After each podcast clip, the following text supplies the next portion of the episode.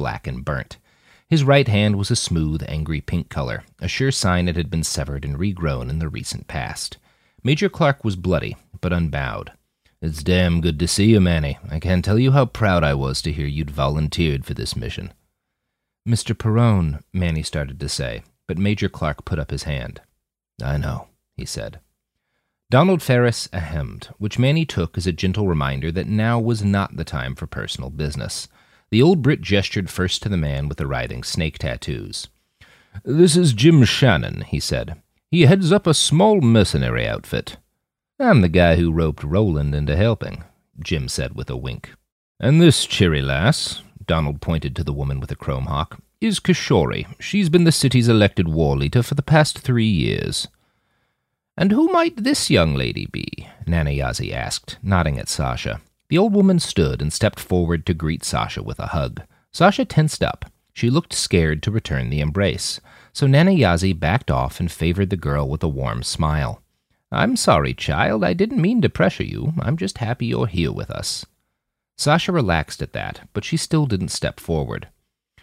Her name's Sasha, said Roland. She used to be with the kingdom. Now she's not.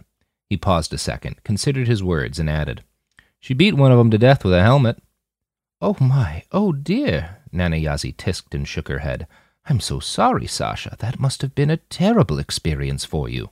She enjoyed it, Jim said with a harsh bark of a laugh. I'm sure Roland smells it too.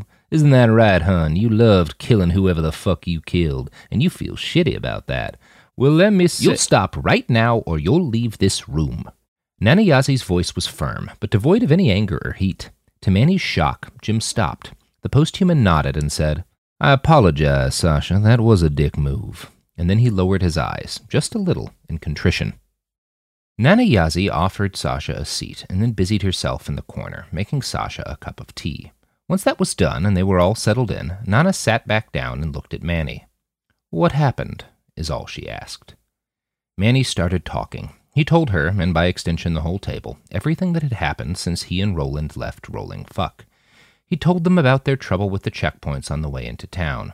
He walked them through the intake process, his and Roland's few days as martyrs in training, and what he'd seen in the few sections of Plano he'd been allowed to haunt during his time there.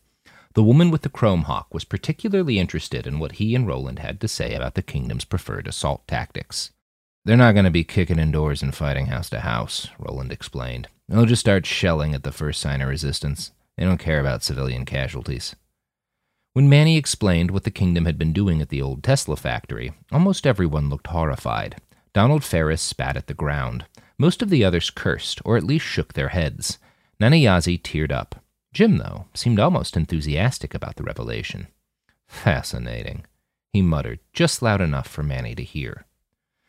Once everyone was caught up, the table fired off a few questions at him and more towards Roland. They seemed mostly curious as to what they'd been able to glean about the number of recruits in the Heavenly Kingdom. Manny didn't have much useful there, so he shut up, leaned back, and let Roland give the answers. An awkward silence descended on the table after a few minutes. Well, Donald Ferris said, finally, I suppose we were fools to hope for much more than what you got.